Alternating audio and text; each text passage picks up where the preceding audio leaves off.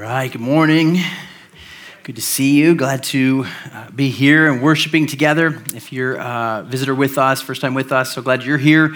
Um, it is good to gather in the house of the Lord on the Lord's day, worshiping the Lord with God's people. And so, uh, so excited to get into our passage uh, this morning. That's what we're going to do now. We're going to turn our attention to the Word of God.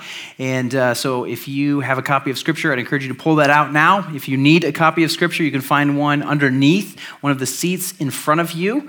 Uh, let me just say hello to those of you joining us online. Glad you could be with us in that way. Um, as we do uh, turn to the book of Acts, um, uh, as you're turning there, I just have a couple things I want to um, just share and kind of up a few updates on, on a few things. Um, as, as, I think we're probably most of us, all of us are aware, uh, this week uh, our county's um, longstanding mask mandate is uh, set to end. And I know some of us are in the camp that is very excited about that. Um, others of us are in the camp that is maybe a little nervous about that. Um, I know that we, you know, are just in different places on that. And so the word I just wanted to say was that, you know, we're going to continue to do what we've done and we're going to seek local uh, guidelines. And so our mask sign that's on the door will be uh, coming down. And um, uh, I have been faithfully wearing my mask and I will uh, be taking it off. Um, but uh, I would I do want to say that if, if a masking section would be something that would be helpful to you or you know kind of make you uh, more comfortable, we would be happy to do that. All right, so we're going to continue. Like we've been kind of walking through this together, trying to um, care for each other. Um, as best we can. And so we want to, and so if that would be something that we could do, if there's a, a section that we could kind of put in place and have um, that available um, uh, for you, uh, we would be happy to uh, do that. And uh, so just let me know and um, or talk to one of the um, other people on staff and, and, and do that. And as always, I mean, you're welcome to continue to um, you know, wear your mask. Um, nobody's, you know, you don't have to take it off. You're, you're, that's totally fine. Um, last summer, when the masks were down for just a little bit, I, um, I always kept one in my pocket and kind of put one on if I was ever talking to somebody that had a mask. And I'd say, hey, do you want me to put a mask on? You know, so we're just going to continue to care for each other. That's all I'm saying. I know we've been through this for a while now. And so, uh, you know, this will be um, uh, the same. But I will say I am excited about seeing all of your smiling faces again. I assume that they're still smiling. Maybe something's changed, you know, in the um, in the time since, but uh, I assume that they're uh, smiling under there. Um, along with that, with uh, that changing, you know, we've had more and more uh, people uh, coming um, you know, in joining us. Um, and, uh, and so, um, which means that our uh, live stream for the last two years, uh, we have been, we have live streamed every single worship service that we have had in this room um, out uh, to, for everyone to be able to join. And we're not changing that. We're not taking that away. Um, uh, but, um, you know, even back in the time when, if you remember when everything first shut down, if you can remember back that far, that seems like a really, really, really long time ago, um, we, uh, we actually were live the whole time. And I don't know if I would do that again, but that's what we did. And we were, we were live, and uh, just a handful of us in this room and, and kind of doing, uh, doing that. Um, but last year, about a year ago, we um, were running out of room in one service, and so we had to add a second service. Um, and, uh, and so we've been uh, streaming both services. So, what we're going to do is we're going to continue to live stream every week. That's still going to be an option, especially if you're kind of traveling or sick or can't make it in. So, those of you that are joining us, um, happy, we want to continue to provide that as an opportunity. But starting next week, um, on March 6th, we're going to scale it back to just one streaming service. Um, we've been streaming both. Um, both of our services are the same. And so, um, and, and we've offered that, um, but obviously, space is not an issue online. It's it's more just a matter of convenience and kind of having the time to do that.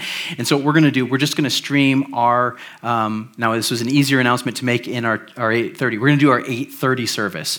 Uh, we've been watching the numbers, and for the last several weeks, that 8:30 service surprisingly is the one to go to. And so there's probably a handful of you on, and so hopefully um, that doesn't come as too sad of news. You'll just have to set that alarm a little earlier or get up and, and kind of be on for that. If you absolutely can't, or like you can't make 8:30, um, our service is always available on our YouTube channel, on Facebook in its entirety. You can go back and see it, or you can you know, join with in that way.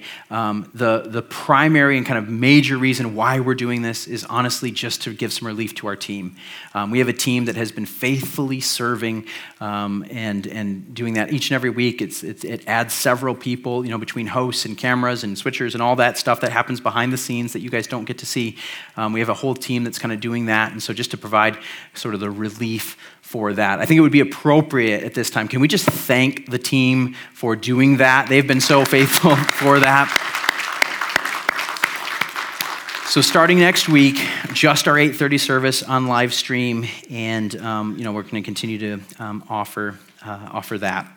Um, and then the last thing um, that I just wanted to kind of address and, and speak to this morning is I'm sure, uh, you know, um, I'm sure we've been following the news this week and we've watched um, as uh, you know, the attacks from Russia have come against Ukraine and, and uh, seeing war break up there in that, that country. And obviously, this is a complicated situation. It's one that's, you know, developed over years.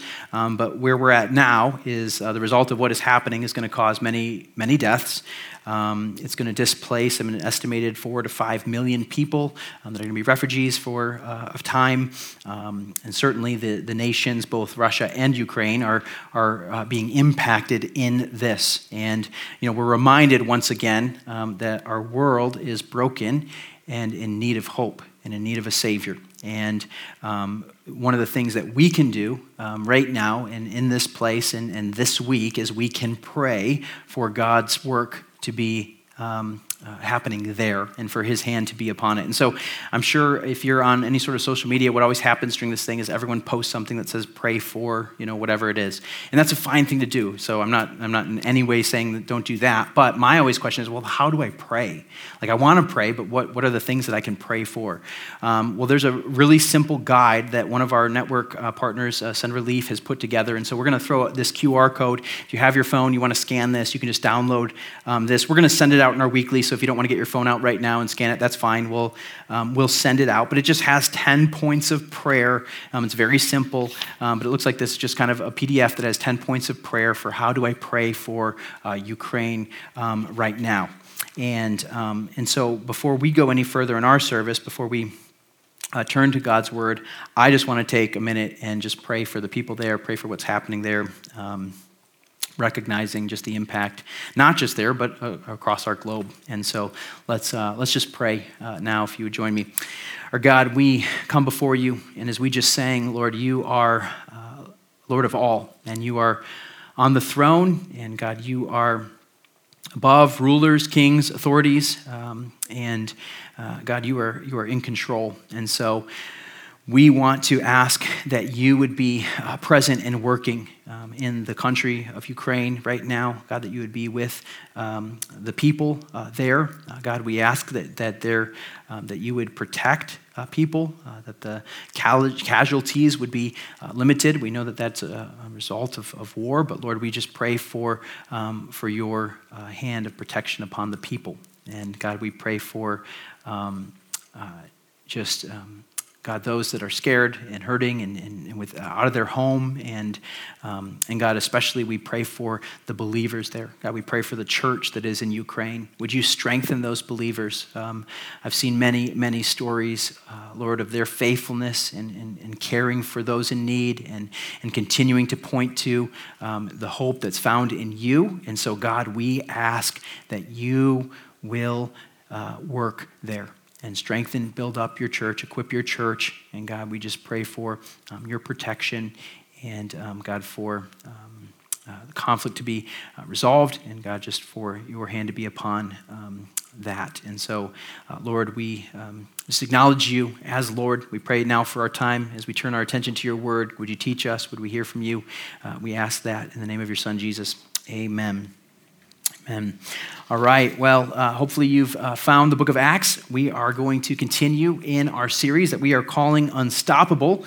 Um, if you've been with us for a while, you know that we've been in the book of Acts for a while, and uh, we are looking at this um, important book. It's, it's kind of a unique book in the New Testament. It sort of serves as this, this hinge uh, point in the New Testament. You have uh, the Gospels, or what comes before, telling the story of Jesus, who he is, what he taught, what he did, and his death and resurrection. Uh, then the rest of the New Testament is, is everything that happens after. And so it's mostly filled with letters uh, to the churches, from the churches, from the, um, from the apostles uh, to the churches, uh, encouraging them, teaching doctrine, uh, you know, teaching and, and, and, explaining. But, but the book of Acts is different. It tells the story of how it got from, um, um, from here to there, right? And so it's, this is, uh, after Jesus was raised, he, he gathered his followers and he said, I want you to go and be my witnesses in Jerusalem, Judea, and to the ends of the earth. And so that's what we're seeing here is the unstoppable move of the Holy Spirit, the unstoppable move of God as the church is being equipped, built up, and sent out uh, among uh, the surrounding areas. And uh, we have seen, we're now in chapter 10 this morning, and we're seeing the way that God is moving. And we just sang it, but here's the uh, title of this morning's uh, sermon is this He is Lord of all. He's Lord of all. And, um, you know, I think, again, it's good to express that and to know that. Um, but I think sometimes we ask the question, like, how? How do we know or how do we see that He is Lord of all? In our passage this morning, it's a, an amazing example, uh, just a very concrete way that we can see the Lordship of God at work, the Lordship of Jesus Christ at work in the building up of his church. And so we're going to walk through this exciting passage together and just see the way that God is Lord of all. Um, and here's where it begins. Let me. Um, uh, let, me just uh, read with, uh, with you if you have your Bible. Uh, we're in Acts chapter 10, beginning in verse 1, and we're going through a lot of verses this morning. We're not going to read all of them, um, but for that reason, they're not going to be on the screen. So I hope you got a copy in front of you and you can follow along. Let's jump into it. It says this At Caesarea, there was a man named Cornelius, a centurion of what was known as the Italian cohort a devout man uh, who feared God with all his household and gave alms generously to the people and prayed continually to God. About the ninth hour of the day, he saw clearly in a vision an angel of God come in and say to him, Cornelius. And he stared at him in terror and said, What is it, Lord? And he said to him, Your prayers and your alms have ascended as a memorial before God. And now send men to Joppa and bring one Simon, who is called Simon Peter. He is lodging with one Simon, a tanner, whose house is by the sea. And when the angel who spoke to him and departed had called, he called two of his servants, a devout soldier from among those who attended him, and having related everything to them, he sent them to Joppa. All right, here's the first thing that we see in the way that uh, Jesus is Lord over all is this. He begins with this preparation. Uh, God is preparing, He's moving in the hearts of people. And so the lordship of God is present even before the work is being done. He's preparing the work uh, to be done. Um, you know, it's not, uh, we're not that far off. Uh, we are approaching the time when things begin to thaw, and it's like that awful in between, right? Everything sort of gets kind of muddy and kind of like that always happens every year. I know it's usually about this time that we doubt if that's ever going to happen, although this year, a little less so. It's been pretty mild. Um, now I'm going to say that, and then we're going to get dumped on for the next like three weeks. So sorry about that. But um, you know, usually by this point we're like in despair. Like, is that ever coming? Like, are we ever going to see the grass again? Right? Is that and and but but what happens then? Everything begins to thaw, and then what quickly do you see happening in all the fields around us? Is the preparation for the planting, ultimately leading to harvest.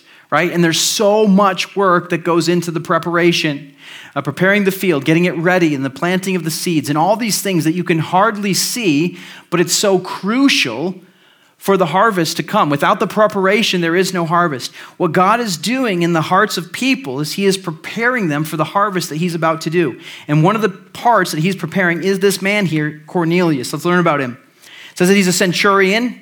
So he is a Roman centurion. He's a Gentile. He's not a Jew and he is over this Italian cohort. So, in charge of many, many soldiers. He's in charge of the area there. But we learn something else about him. He was a spiritual man, he was devout, is what it says, who feared God along with his household. So, it wasn't just him, but he also those who worked for him, that were in his house, his family members, also fearing God.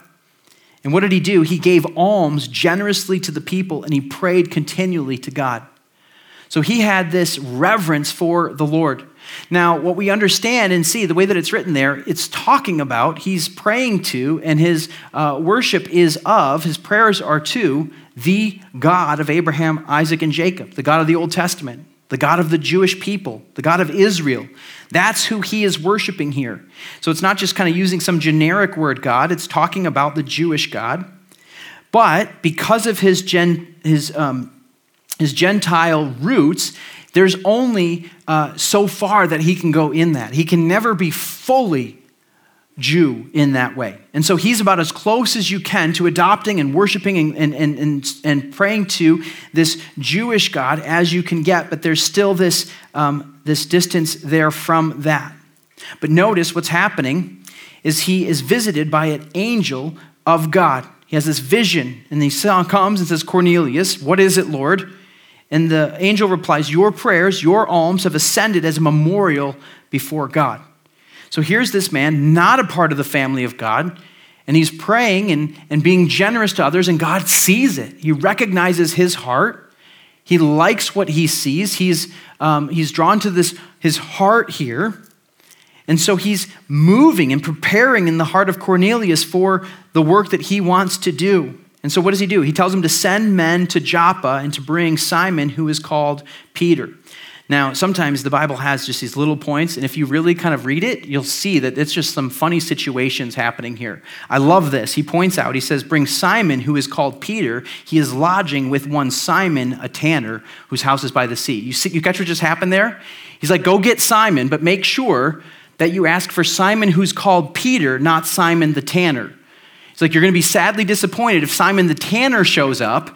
He's not going to have much for you, right? But Simon Peter, he does. It reminds me of this time. My, my one of my younger brothers, he um, worked for this restaurant washing dishes. And one time, I don't know if he often answered the phone. I don't think he did.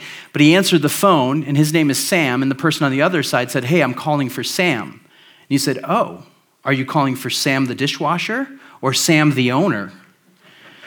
And the guy on the other side's like, I'm calling for Sam the owner. Why would I call for Sam the dishwasher? And he's like, Oh, yeah, good point. Let me go get Sam the owner. and didn't, I don't think he owned that he was Sam the dishwasher, okay, that was asking that, uh, that question, right? And so uh, the angel was very specific bring Simon, who's called Peter, not Simon the tanner. Don't get them confused, because he has something that I'm going to speak through him. And so he does just that, right? He, he, he gathers a couple servants, a devout soldier, and he sends them to Joppa. See, what's happening here is God is moving in the hearts of people to prepare them for the work that he is about to do. We see that in the, in the heart of Cornelius. We're going to see it again in the heart of Peter. Let's uh, keep reading. Look at verse 9. It says, The next day, as they were on their journey and approaching the city, Peter went up on the housetop in the sixth hour to pray, and he became hungry, and he wanted something to eat. But while they were preparing it, he fell into a trance. All right, so he's praying, he gets hungry, asks for them to make some food, they're making it, and now he has this vision. What was this vision? In his trance, he saw the heavens opened and something like a great sheet descending, being let down by its four corners upon the earth and in it were all kinds of animals and reptiles and birds of the air. I heard one preacher refer to this as uh, like the pigs in a blanket uh, vision that he had here, okay? And then there came from a, a voice uh, uh to him, and it says this Rise, Peter, kill and eat. But Peter said, By no means, Lord, for I have never eaten anything that is common or unclean. So God, he recognized it to be the Lord, he recognized it to be God. He says, no, like I, I cannot do this. I've never eaten something common or unclean. Then the voice came to him a second time and said this What God has made clean, do not call common. He's correcting him here. He's like, No, no, I'm calling it clean, so don't you call it common. I'm telling you, you can eat it. And then this happened three times, and the thing was taken at once up into heaven. Now, if you know Peter's story, uh, he is a little slow on the uptake sometimes, right? He doesn't always catch it the first time. So, this is the first time. It's like this kind of, it takes him three times to get it. Remember, he denied Jesus three times. Three times Jesus asked Peter, Do you love me, right? There's this kind of, this set of threes. Well, three times he's trying to say, No, no, I'm calling it clean. What I call clean, do not call unclean or common. And Peter obviously is perplexed, trying to figure out what's going on. We know what's going on. God's preparing his heart, he's moving in his heart for what he's about to do. And we're going to see that right here. Verse 17 When Peter was inwardly perplexed as to what the vision he had seen might mean, behold, men who were sent by Cornelius, having made inquiry for Simon's house, stood at the gate. Imagine the timing. Wow, what a coincidence. And he called out to ask whether Simon, who was called Peter, was lodging there. And while Peter was pondering the vision, he's still trying to figure it out, right? The Spirit said to him, Behold, three men are looking for you. They are, uh, rise, go down, accompany them without hesitation, for I have sent them. And Peter went down to the men and said, I am the one you are looking for. What is the reason for your coming? And they said, Cornelius, a centurion, an upright and God fearing man who is well spoken of by the whole Jewish nation, was directed by a holy angel to send for you to come to his house and hear what you have to say. And so he invited them in to be his guests. And so here we see again that uh, Peter's heart is being prepared for the work that God is about to do. And he knew, God knew, that he was going to have to change Peter's heart. See, what was going on with that vision, you have to understand some of the laws and rules, regulations that Peter had been living um, by from the time that he was born. You see, the Levitical code, the, the law that was given to the Jewish people, was there were certain foods that were clean and some that were unclean. And so the unclean animals you were never to eat. And there was all sorts of regulation. If you really want to get into it and just have a fun Sunday afternoon, you can open up to the book of Leviticus later, and there's a couple other places you can turn, and you can see all about the hooved animals and the, the, the ones that crawl and some of the, you know, these reptiles. All these things, they would have been seen as unclean right? And so there were laws by which they could eat. And Peter's like, I've always followed, I've never tasted pork. Like, I've never had a ham sandwich that has no desire for me. I, I've always, but yet this is coming down, and God is saying, take, kill, and eat, which I do like the kind of, you know, uh, the, the, the, theological reasoning for um, the meat that I like to eat, right? Here's a kind of a little bit of a proof for that. Here it's like, it's okay, right? And so he's saying, take and eat. And he's like, I've never done that. It's, it's unclean. And God is like, no, I'm calling it clean. I'm telling you to do it. And so what he's doing is he is trying to show him, trying to change um, his heart in this. Additionally, what he's doing is even more so than, than the meat thing. What it's actually trying to prove is even a greater point in his receiving of Gentiles. You see, what he's about to do when he welcomes them into his home, that was off limits as well. Jews did not have Gentiles into their home. They likewise did not go over to Gentiles' homes. They did not eat with them. They did not uh, do those things because that would make them unclean. And then there was all sorts of regulations and ceremony procedures that they would have to do to become clean again. And so here you have Peter. He sees and he understands. He knows. He's like, I know why I saw this vision, right? God's trying to tell me that what he's calling clean, if he sent these men, then I need to welcome them in. I need to go with them and go. And that's exactly what happened. The next day, he rose and he went with them. Some of the brothers from Joppa accompanied him. So he doesn't go alone. Some of those from the church come with him. He have brothers there. And so on the following day, they entered Caesarea and Cornelius was expecting them. And he had called together his relatives and close friends, right? Cornelius is like, I don't know what this guy's going to say, but it's something important, right? The angel, the angel asked me to get him, and he's coming, and so you better come and hear. And he invites all those that he cares about there to be with him. And so Peter gets there, and it says, when Peter entered, Cornelius met him and fell down at his feet and worshiped him. The idea here is one of like extreme reverence, but to the point of worship. Um, it would be certainly something you would show toward a king or some, um, you know, royalty. Uh, but even beyond this, this would be the same word that would be used if someone was to go to a temple and bow down to a god. He does this to Peter. He is um, falling at his feet. But Peter, quickly, he was like, no, that's, that's not. He says, Peter lifted him up, saying, Stand up, I too am a man. The uh, Pastor Dave translation is, Stand up, I am just a dude right? Like that's what he's saying. Like, I'm just a dude, just like you, okay? So you don't need to do any of that. No bowing down to me. I'm just a man. And he went and he talked with him and he went in and he found many persons gathered. And there's this like fantastic moment here because look at he, he walks in, he sees the crowd that, that, that Cornelius had gathered, and he said to them, You yourselves know. You're like, this is unlawful for a Jew to associate with or visit anyone of another nation. But God has shown me that I should not call any person common or unclean. So when I was sent for, I came without objection. I asked then why you sent for me. He's like, listen, he's like, you know I shouldn't be here. I'm like, this is against everything that I believe, everything that I have stood for my entire life. I've, I've been very careful to follow the regulation which God Himself laid out for us.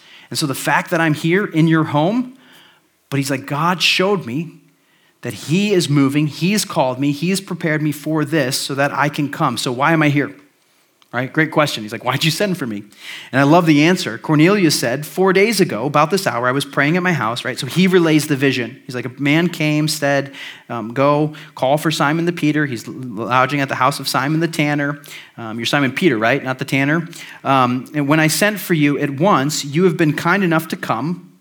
Now, therefore, we are all here in the presence of God to hear all that you have been commanded by the Lord. I love it. It's like, so you want me to, like, he's like, why are you here? I don't know. You called me. Well, yeah, but don't you have something to tell me? He's like, you know, so they're just trying to figure out what it is. Peter recognizes the situation. He's like, I know what I'm going to talk about. I'm going to talk about Jesus. And so Peter opened his mouth and he said, Truly, I understand this. Look at this. God shows no partiality, but in any, every nation, anyone who fears him and does what is right is acceptable to him. What an incredible statement for Peter to make. Here is what we need to see the Lord of all doing in the heart of Peter. He has been preparing him for this moment to recognize who he is. God is moving in the heart of people. Why is God moving? Well, I think it's an indication and sort of shows us the character of God maybe a couple things you want to jot down about the character of God that we see here in this passage. Um, the first is we see in this passage God's love for people. He loves Cornelius. He loves Cornelius' household. He wants them to come to a saving faith in him. And so, because of his love for them, he is making a way. He is providing the means by which they're going to hear the gospel by which they're going to hear about salvation. God's love is for Cornelius. And again, let's remember Cornelius is not a Jew. He's not one of God's children. He is a Gentile. He is outside of the nation of Israel. And yet we see God's love for the nations. It says here that God shows no partiality, but in every nation, anyone who fears him and does what is right is acceptable to him. The point that we are seeing here is that God loves the world, as John 3:16 said. We don't just see his love, though, we also see God's uh, sovereignty. God is working through these situations, right? No one is outside of the reach of God's hand. He comes to Cornelius, a Gentile, right? Provides this vision for him and tells him to go call a stranger that he's never even heard of. I mean, God is orchestrating all of this. He's putting all of these pieces together. Why? Well, because God wants to change the heart of Cornelius. You see, we learned that Cornelius is a devout man, but he is not saved. Let's make sure that we understand the difference. Being spiritual does not mean that you are saved. There are a lot of spiritual people on our planet yet today that are so far from the heart of God. Cornelius was close. He was spiritual. He was praying to the right God. He was doing some right things. He was giving generously. Right? He was devout and he was being spiritual. But what we see here is he had not yet passed from death to life. He was dead in his sins. He needed salvation. He needed a savior. And so God in his sovereignty was not content to leave Cornelius in his spirituality, but was calling him to a place of salvation and so, in his sovereignty, he's arranging these pieces on the board and he's bringing Cornelius to this place that he would hear and know the gospel. Not just for Cornelius, but for his whole household, right? He gathers family and friends, people that were part of his cohort that would have worked for him. and They're there to hear God's sovereignty is working. But on top of his love, on top of his sovereignty, we see God's power. He has the power to change and to transform.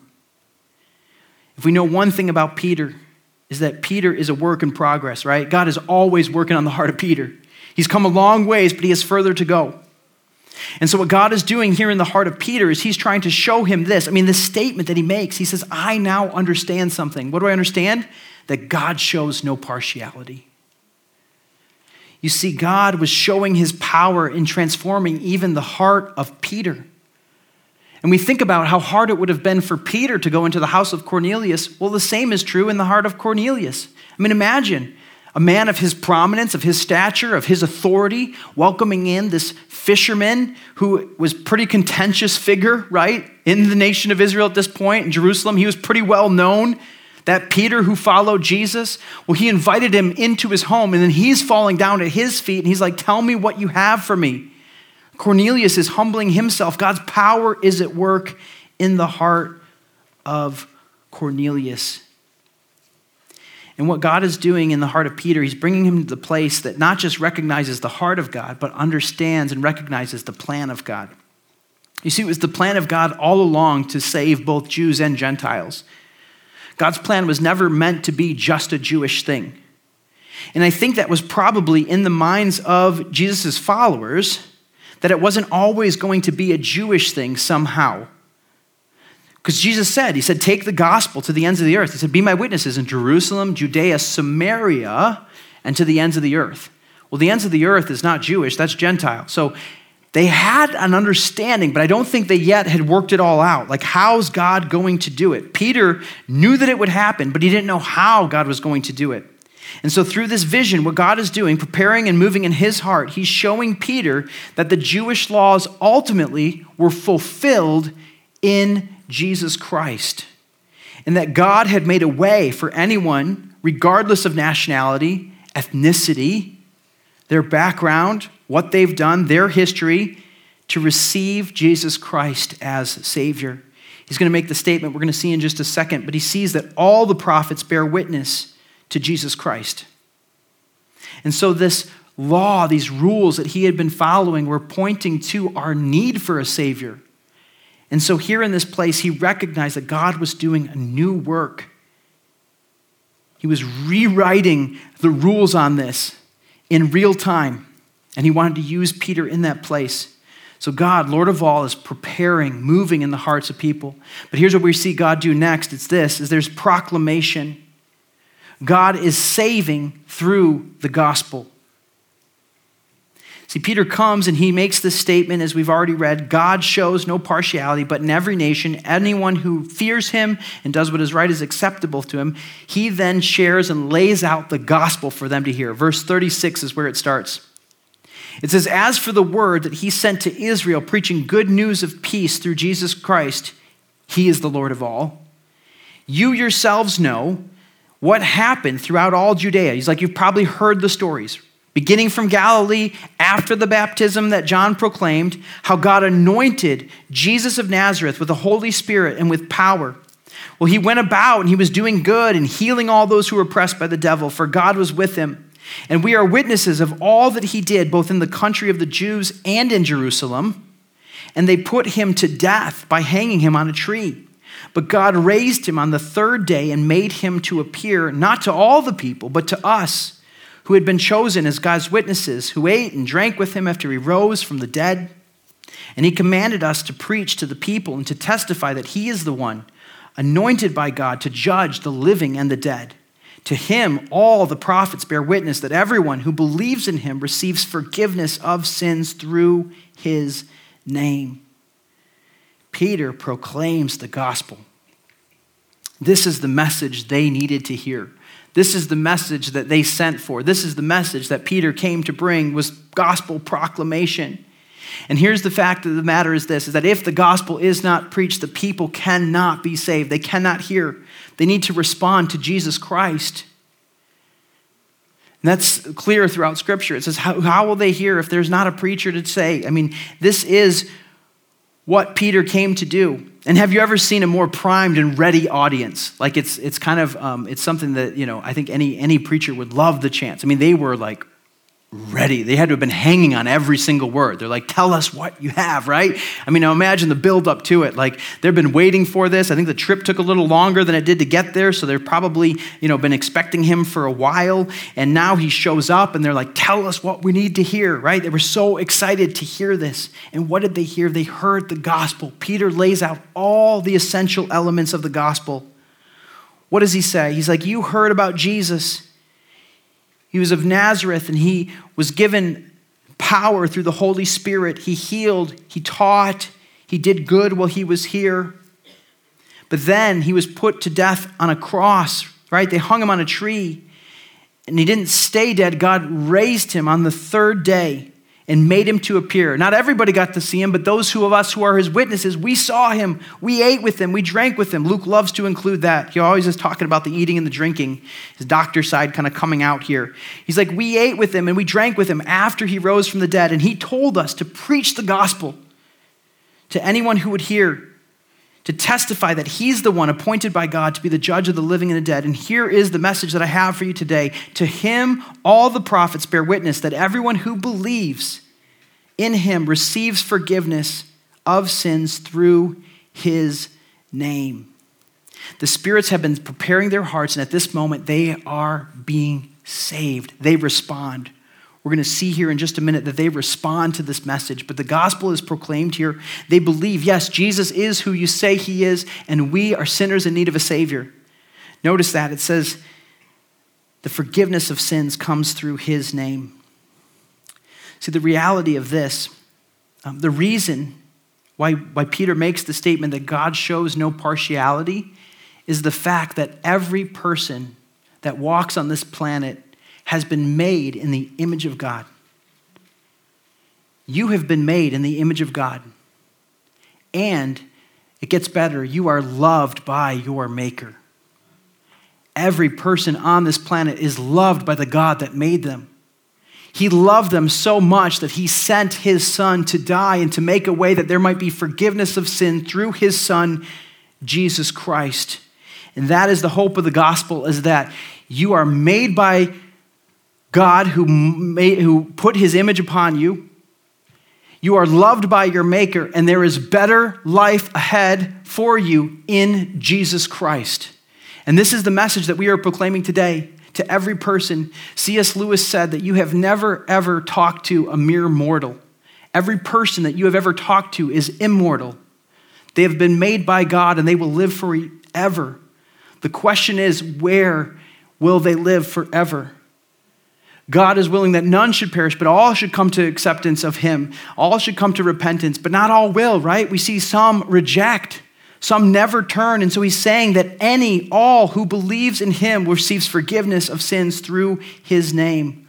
All who call upon the name of Jesus Christ will be saved. The opposite is true. Without calling upon the name of Jesus for salvation, no one can be saved. There is salvation in no one else but through Jesus. And this is the proclamation God saves through the good news of Jesus Christ, through the work of Christ upon the cross, his death, his resurrection for the forgiveness, for the payment, for the penalty of sins. And they are ready to hear it, they are here for it. Well, look what happens next, verse 44. Peter, while he's still saying these things, he's like kind of trying to wrap up, hasn't quite landed the plane. Notice what happens. The Holy Spirit fell on all who heard the word. And the believers among them, the circumcised who had come, right? So the Jewish believers that were there with Peter were amazed because the gift of the Holy Spirit was now being poured out even on Gentiles. Like, what? Them too? Like, that happened to us. I didn't think it was going to happen to them. Now they're experiencing the power of the Holy Spirit in the same way that we saw in Acts chapter 2 at the day of Pentecost. Notice verse 46 they were hearing them speaking in tongues and they were extolling God. Then Peter declared, Can anyone withhold water for baptizing these people? We shouldn't be surprised by that. Baptism comes next. They've received the Holy Spirit just as we have. Let's get these guys baptized, right? These men, these women that have responded to the gospel, they have been given the Holy Spirit. Let's baptize them as a demonstration of the work that has been done in their life. And he commanded them to be baptized in the name of Jesus Christ. Then they asked him to remain for some days. Here's what we see next God, the Lord of all, they see saving through the gospel proclamation. Now he gives confirmation. God is giving the Holy Spirit to the Gentile believers. He's confirming the work that he has done. So the question is, is are they truly saved? Yes, they are. How do we know that? Because they've been given the Holy Spirit. Now, we've said before, this is not the case that we see every person who comes to faith in Christ does not respond or kind of um, speak in tongues in this way. These were known languages, they were preaching and proclaiming the gospel, but this was an extra over the top, visible sign that God was giving to the church to show his powerful work here. We don't see this repeated. These are two split. We see it come to the Jewish nation, and then we see it again here with the Gentiles. And there's never ever an outpouring like this in this same way again. It's a special sign. Why? What's God trying to do? He's like, just as I worked in you, I'm also working here in this moment with these Gentiles. It's incredible. He's giving their, his Holy Spirit, the same Spirit that was given to uh, the church in Jerusalem, is now given here to the church which is now in Caesarea. It's incredible. But I have better news for you. Not just did God confirm in these believers' hearts, but He's also confirmed in the heart of every believer still today. Ephesians 1 13 and 14. I apologize, I don't have a slide for it. You can write down the reference. It says this Ephesians 1 13 and 14. In Him also, when you heard the word of truth, the gospel of your salvation and believed in him were sealed with the promised Holy Spirit, who is the guarantee of our inheritance until we acquire possession of it to the praise of his glory. What does that mean? It means that when you received the gospel for your salvation and believed in Jesus, you were sealed by the Holy Spirit. The down payment, the guarantee, the, the, the, the promise that he has is the Holy Spirit upon you. What, what the New Testament clearly teaches is in the heart of every believer lives and indwells the Holy Spirit, the person of God, the third person of the Trinity. And the Holy Spirit is a guarantee of the inheritance that is yet to come. And so God's already given you his spirit. And he's like, there's more where that came from, okay? For now, you get my spirit, which is a lot. And so every person who is saved by Christ has been given his spirit. The same power that raised Christ from the dead is now at work within your heart. And that is the promise that he has given. And we don't have time to kind of unpack, it's not kind of the primary point of what he's saying here, but that is why we uh, preach with conviction that if you have been saved by Jesus Christ, truly saved by Christ. Now, some people profess Christ, right? They look like it. Cornelius looked like he may have been saved. He wasn't saved yet. But if you have been saved by Christ, you have been given the Holy Spirit, God is not going to take that away. That's his guarantee. And so if you have been saved by Christ, you are alive. You can't die again. You have been made alive. You have passed from death to life. You can't pass back to death. He's adopted you into his family. He doesn't unadopt those people. He doesn't unadopt his children. If he's adopted you into his family, you're in. You are part of his family. I like to say it this way we believe that you didn't do anything to contribute to your salvation, right? Jesus did it all. If you didn't do anything to gain your salvation, how could you possibly do something to lose it? It was never yours to be earned. So, how could you do something? I hope that comes as an encouragement to some of you. Some of you need to hear and know that God will not lose those whom He keeps. If you are in His hand, you will be there forever. And he's inviting everyone to be in his hand to respond to the hope that is found in the gospel. And so the confirmation given to the church is the same that was given there in Jerusalem. Now in Caesarea, they are speaking in tongues through the Holy Spirit, proclaiming the message of Christ. They're giving testimony to Jesus, and now they're baptized. And can I just plug baptism for a second? If you have not yet been baptized as a follower of Jesus, that is your next step. Like there is nothing like do not pass go, don't go anywhere else. Like, you got to get baptized. Sometimes I hear this. I hear, like, well, I really want to get some things in order first. I got to clean this part up. That's not, I, I, I hear what you're saying, but that's nowhere found in Scripture. What we see is the progression of God works in someone's heart. They receive Jesus Christ as Savior, and then they are baptized. That's the progression. And so, if you are a follower of Jesus Christ, your next move is to be baptized. We're hopefully would love to have another baptism service here soon. If you need to be baptized, talk to one of us. Talk to somebody around here that looks like they know what they're doing. If they don't, they'll point you to someone who does. And we would love to set, schedule a time very soon that you would be baptized. They didn't waste any time. They baptized with water. Why? It's an outward demonstration, a picture of what was being done in their hearts. They've been given the Holy Spirit, this confirmation, and now they had their baptism to look back on and be reminded of that day when they passed from death to life. Well, it doesn't end there. We see the Lord of God, the Lord of all, right, preparing, proclaiming, now confirming his work, leading to celebration for the church. There's celebration. God is building up his church, and the church is encouraged by it. In chapter 11, uh, beginning in verse 1, it says this Now the apostles and the brothers who were with or were throughout Judea heard that the Gentiles had also received the word of God. And so Peter, he went to Jeru- up to Jerusalem. The circumcision party criticized him, saying, You went to uncircumcised men and ate with him. Imagine that, church people fighting over something. It's crazy, right? Can't believe it. We've come so far. I can't believe that they would do something like this. But here you have the party of the circumcision, right? They're all about the circumcision. They got to get circumcised. Which is an odd thing to like, you know, kind of get all ramped up about, but that's what they were, you know, excited about. And uh, they, he, they criticized him because he went to these Gentile men, these uncircumcised men, and ate with them. But look what happens. I love this. But Peter began to explain it to them in order and he tells the whole story. I'm not going to read it because it's just going to say what just happened. You can, um, if you don't believe me, go back read later. Uh, he's like, I was in Joppa, I was praying, right? I saw the vision of the sheet. It descended. Voice came, said, "It's it's clean. Take, kill, eat." And and and and what God was saying is that he what He makes clean, I can't call unclean. I can't call common. And this all happened three times. But then at that moment, there was these men that took me to Caesarea to uh, Cornelius, to the house of Cornelius. And so God was clearly preparing me and showing me that I needed to go with them. And so I went with them. And when I got there, there was a whole bunch of people ready to hear the gospel. Uh, his whole household was gathered. The, the people um, there, or some, some people that worked for him, they were all ready. And he had this message, and it says in verse uh, 15 As I began to speak, the Holy Spirit fell on them just as on us at the beginning.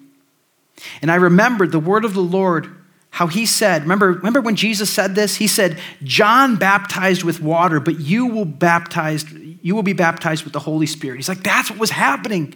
They were being baptized with the Holy Spirit. Verse 17, and then if God gave the same gift to them as he gave to us when we believed in the Lord Jesus Christ, who was I that I could stand in God's way? He's like, if God accepted them, who am I to not? When they heard these things, they fell silent, and then they glorified God, saying, Then to the Gentiles also God has granted repentance that leads to life. I love it. So the church conflict over. But here's the celebration. They're like, Can you believe it? God gave the same Holy Spirit He gave to us to the Gentiles. Praise God, who's granted repentance that leads to life. They recognized that even the Gentiles had been made in the image of God.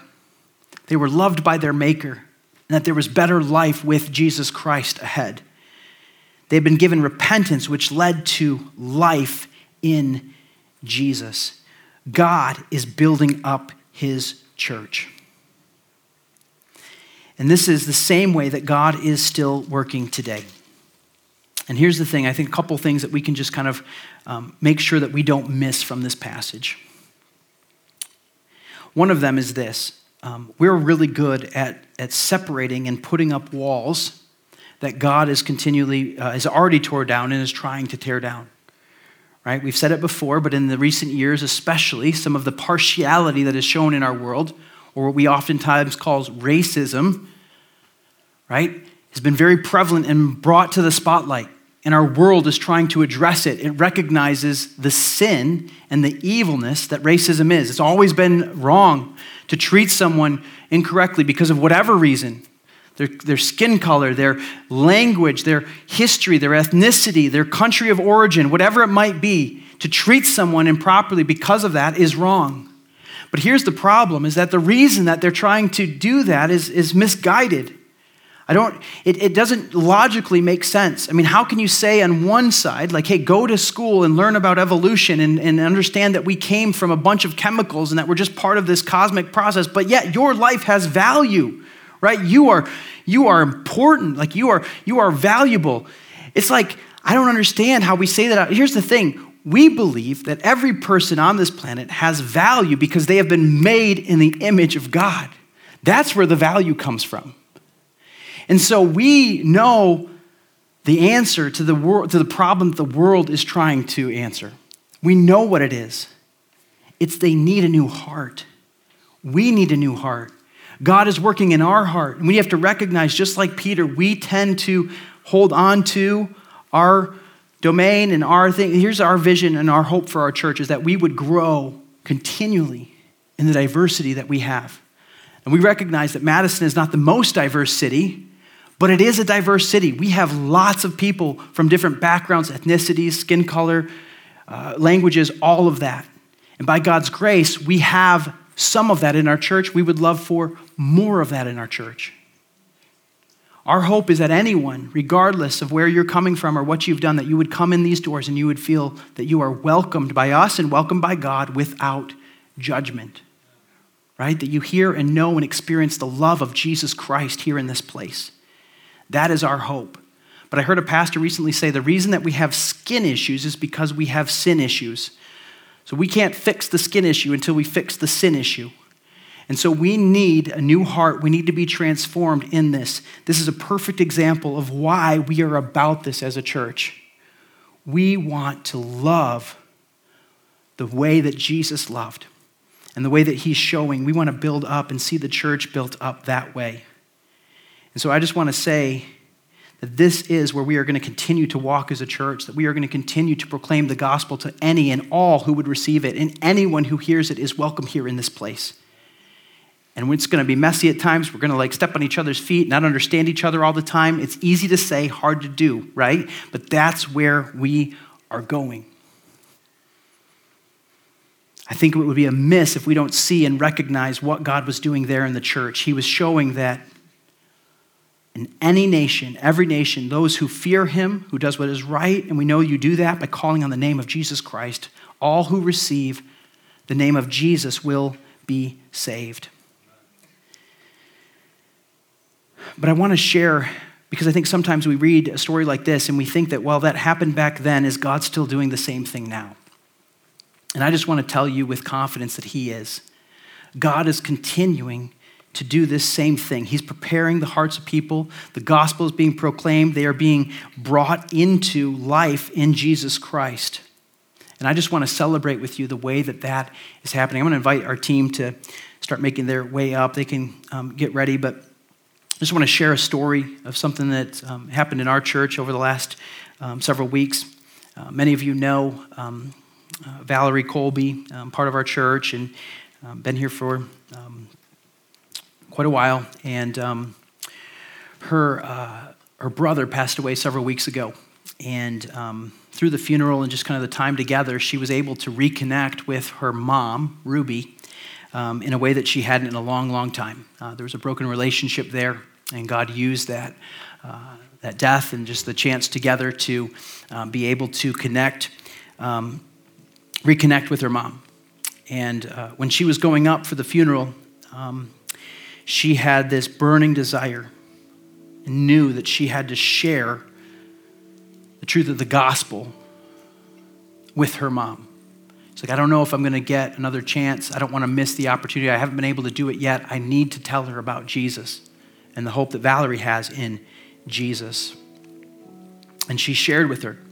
I think it was in that kitchen um, that she got the opportunity to pray with her mom, Ruby, to receive Jesus as her Savior. This just happened a few weeks ago. Well, another week or so go by, and she gets a call that her mom had to go to the hospital uh, because uh, she had uh, late stage cancer. And uh, the prognosis was not good. There was not that many days left uh, to live. Well, I talked to Val this morning. Uh, her mom passed away this morning early. Val's up um, there in Superior. Was able to be with her this week.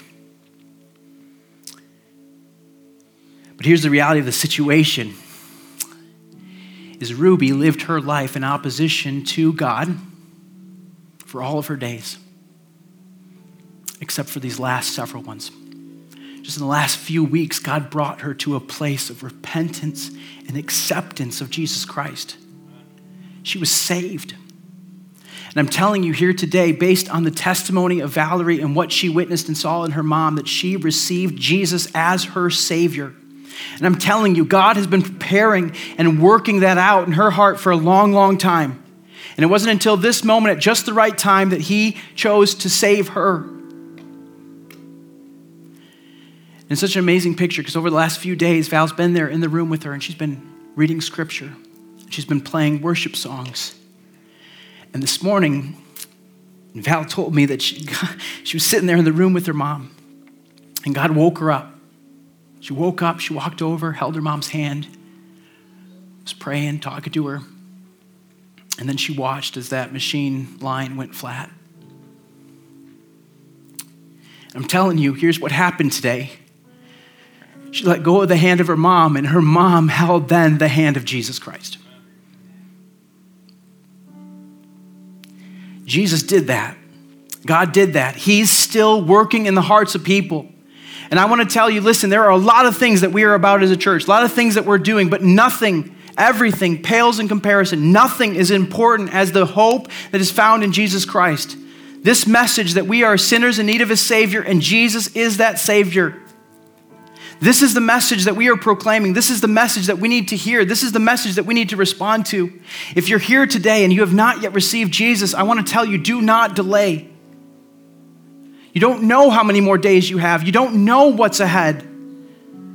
But God gave Ruby the chance to respond. And it didn't matter what was done and played out the rest of those days. What matters is that she was His. And she is now for eternity with Him. Praise our God who saves. This is the God, the Lord of all. He's still here. He's in this place and He's working in this way. Would you pray with me? God, we thank you. We thank you for your saving work that you've done through the power of Jesus Christ, your Son. Jesus, you save, you redeem, you make new. And so, God, we acknowledge here today that without you, we are lost. God, I want to pray for the heart of any person here in this room, God, that's hearing the sound of my voice, that knows that they've never received your free gift of salvation. God, the gift that you purchased through your death, through your blood shed on our behalf. God, that today would be the day. We don't need to run. God, you've welcomed us to yourself. You've made a way through your Son, Jesus Christ. And so, Lord, I pray that we would cling to that, that we would believe that, that we would receive your Spirit and live in your Spirit's power. Jesus, you are here. You are in this place. You are moving. You are working. God, would you work through us? Would you give us the boldness to run to the lost, God, to share with all who need to hear that you are the Lord, God, that you love your creation, and God, that you have made a way of salvation. God, we believe this. We trust you. Would you continue to do this work in our hearts, we pray. In the name of your Son, Jesus, amen.